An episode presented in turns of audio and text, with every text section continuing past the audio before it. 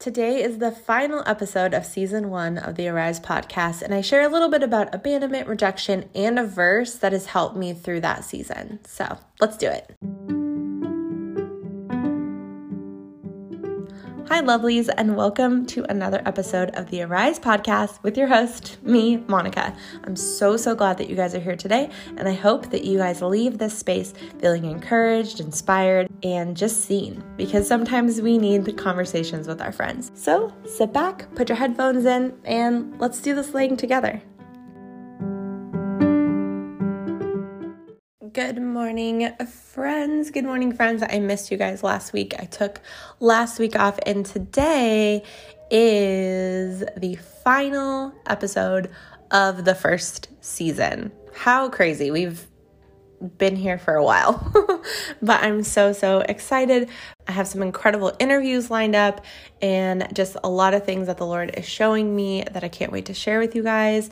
So, yeah, I'm just very excited.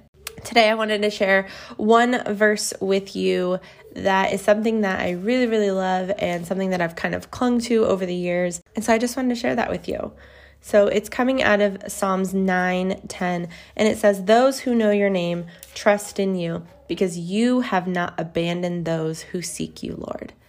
And I just love that because in my journey of singleness, and really honestly, before that, so, I am a daughter of an addict and an alcoholic. So, there were many times in my life where I felt abandoned. Even as a really, really young child, I was taken away from the, the, care of my parents. I was put into foster care, I was put into family placement. Um, there was a very short time that I lived in like a group home thing. It wasn't a group home, but it was like a shelter. I don't know. Um, with other foster kids. And so my life growing up, felt very abandoned. Um, my parents were dealing with their own issues, their own addictions, their own shortcomings, and mental health.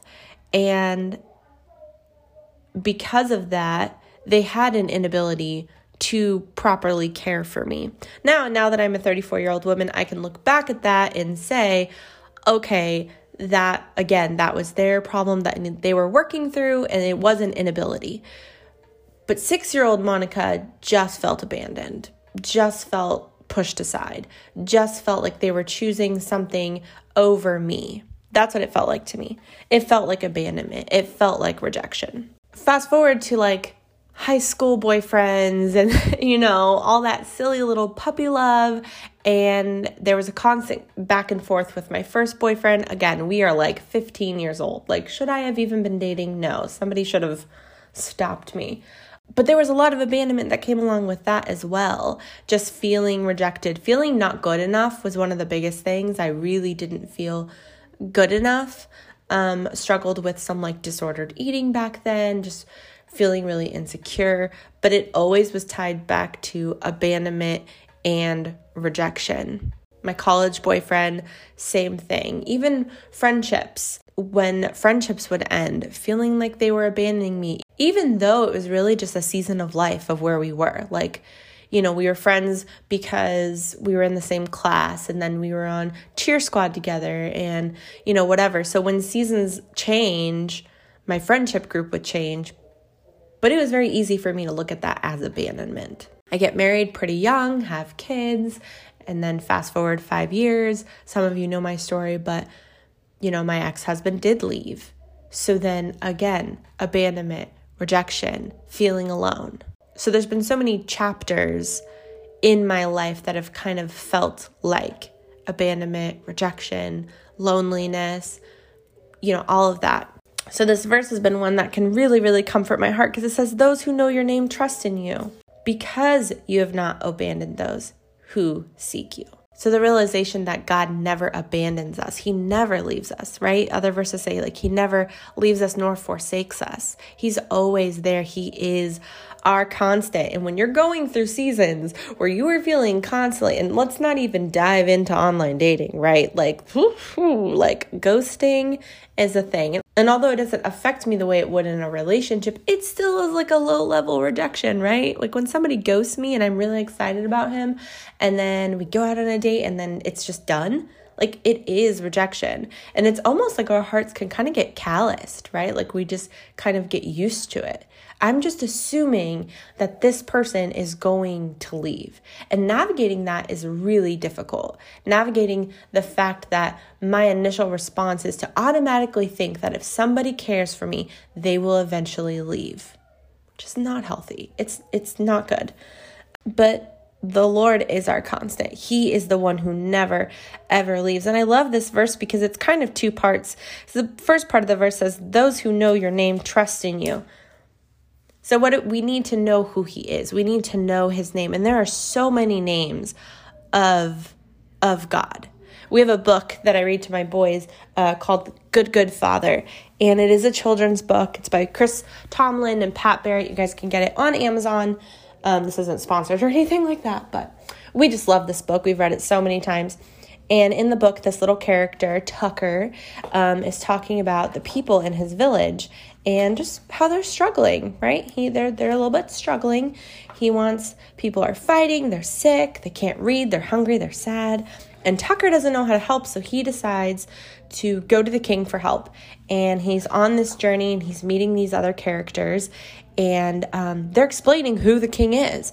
And he's a warrior, he keeps us safe, he's a good teacher, he is a doctor, um, he is a farmer, he is a musician. So Tucker's going around and he is trying to bring a gift to the king. Um, anyways, they get he gets to the king and he gets to the kingdom and it says the doors are always open and um, basically the king comes back and he fixes everything.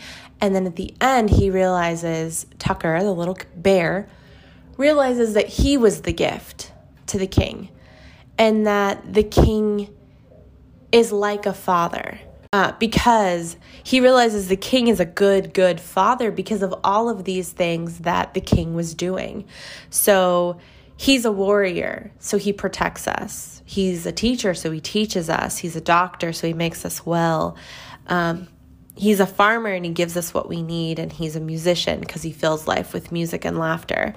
Um, and he is a good, good father because he loves us.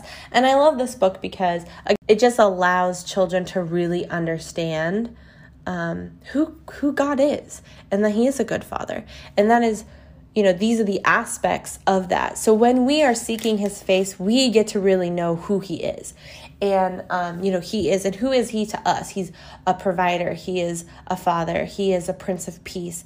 Um, you know, adoration is huge. It's something I'm I'm trying to teach my boys of just adoring who God is, and um, and that's one of those things is learning who he is. So we need to know his name so that we can trust in him just like this little book shows. Like okay this is the name. The name is warrior but we can trust him because he protects us. And so focusing on that. And the second part of that verse says because you have not abandoned those who seek you.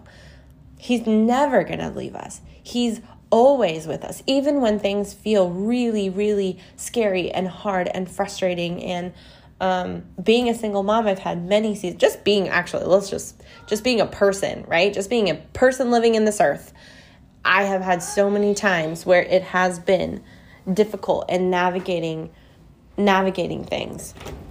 I just want to leave you with that truth today as we wrap up this season is for you guys anybody who's listening just really really understands that we get to seek him and he does not leave us. And if you're in a space and a place where you feel very rejected or abandoned or alone, he's he is there.